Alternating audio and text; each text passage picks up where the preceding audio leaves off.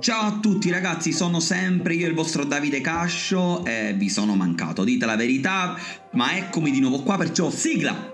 Ah, non abbiamo una sigla. Vabbè. Oggi parleremo, ragazzi, di un argomento che possiamo chiamare il pozzo. Sì, sì, parleremo di un pozzo, il pozzo forse più famoso di tutti i tempi, quello che, ne... che è scritto nella Bibbia, ovviamente. Difatti, oggi voglio parlarvi della donna al pozzo.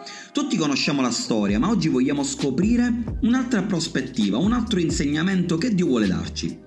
Allora, Gesù si trovava a passare per la Samaria. I suoi discepoli erano stati mandati a comprare del mangiare mentre Gesù si sedette al pozzo e aspettava qualcosa.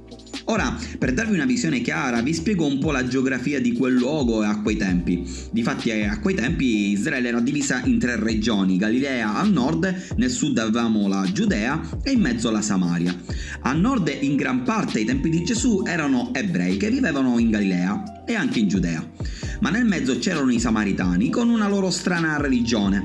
Difatti erano una razza mista, erano disprezzati, emarginati e odiati dagli ebrei che non li consideravano parte del popolo di Dio. Insomma, erano stati isolati dagli ebrei. Allora, questa donna arriva all'ora sesta, a mezzogiorno, cosa molto strana perché si sa che ogni persona che deve pulire casa, deve sistemare, deve, deve preparare un pranzo, eccetera, lo fa di mattina a buon'ora, non lo fa sicuramente a mezzogiorno giorno. E figuriamoci se l'acqua non esce direttamente dal rubinetto, ma la devi andare a prendere a piedi al pozzo che si trova fuori il paese. Ecco, quella donna esce a quell'ora, a mezzogiorno, sotto il sole cocente, per non incontrare nessuno. Lei era insomma la samaritana dei samaritani, rifiutata, rigettata e giudicata in un popolo che già è rifiutato e giudicato. Peggio così, peggio di così non si poteva.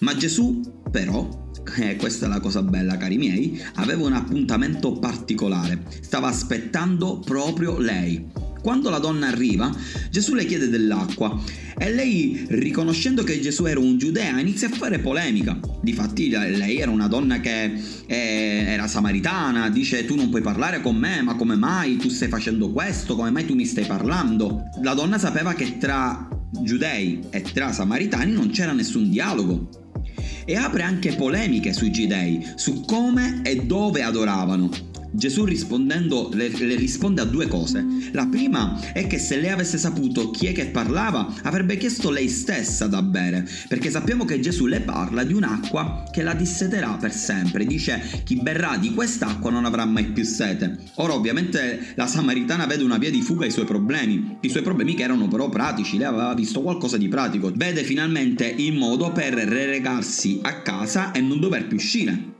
ma è qui che Gesù le chiede di andare a chiamare suo marito. Qui leggiamo che la confessione, che la donna confessa in parte una verità, cioè che lei non aveva marito. E Gesù le dice che sapeva che aveva avuto cinque mariti e con l'uomo con cui stava non erano sposati. Perciò Gesù gli fa vedere che sa ben oltre della sua piccola verità. Seconda cosa, lei stava parlando di adorazione ma non conosceva chi stava adorando. È lì che lei riconosce in Gesù il Messia e Gesù glielo afferma. Una delle prime volte che Gesù dice sono il Messia. Wow. Sapete cosa succede? La donna lascia lì il secchio, scappa, villa- scappa per andare al villaggio e va a chiamare tutti perché tutti devono conoscere Gesù il Messia. Ora vediamo questa storia proiettata nelle nostre vite. Spesso siamo talmente feriti, chiusi in noi stessi, delusi dalla vita e da chiunque ci circonda che per noi l'unica forma di dialogo è la polemica. Tutto ciò che vorremmo è non vedere più nessuno, non sentire più nessuno. A volte da cristiani, accecati dal rancore, dal passato, da vecchi episodi, perdiamo di vista chi stiamo servendo e perdiamo di vista chi stiamo adorando. E a volte gli altri da noi cristiani si aspettano e si aspetterebbero qualcosa, invece ricevono solo tanti discorsi, tipo uno di quei post aspettativa verso realtà. Vi voglio raccontare un aneddoto successo realmente. A volte noi siamo come quei prodotti su Amazon. Io una volta stavo, ho voluto acquistare un aspirapolvere, sai, costava poco su Amazon, quelle aspirapolvere e robottini che camminano e puliscono casa da soli. Ho detto wow, costava credo una ventina di euro. C'erano delle recensioni positive, meravigliose, una potenza di aspirazione pazzesca. Ho detto ma per 20 euro facciamo una prova. Ovviamente c'era una pubblicità che ti vendeva quel prodotto che sembrava ottimo. Siamo arrivati a casa, è arrivato il pacco a casa, scusatemi, e quando è arrivato prendo questo robottino, pesava sì e no 100 grammi.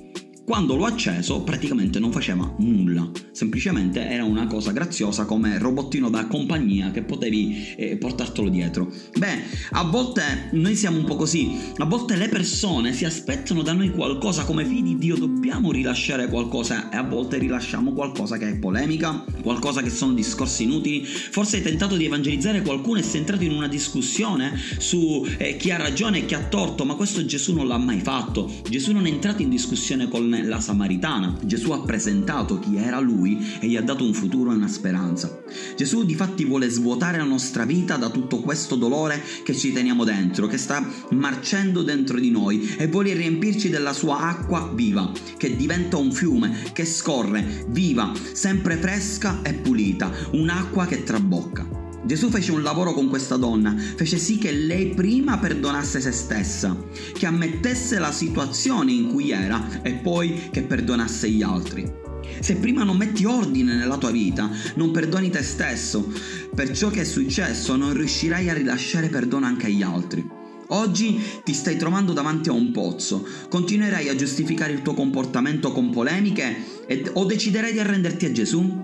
Perché Lui può migliorare la tua vita. Del resto, Gesù ti sceglie così come sei, ma non ti lascia così come sei. È tempo di cambiamento.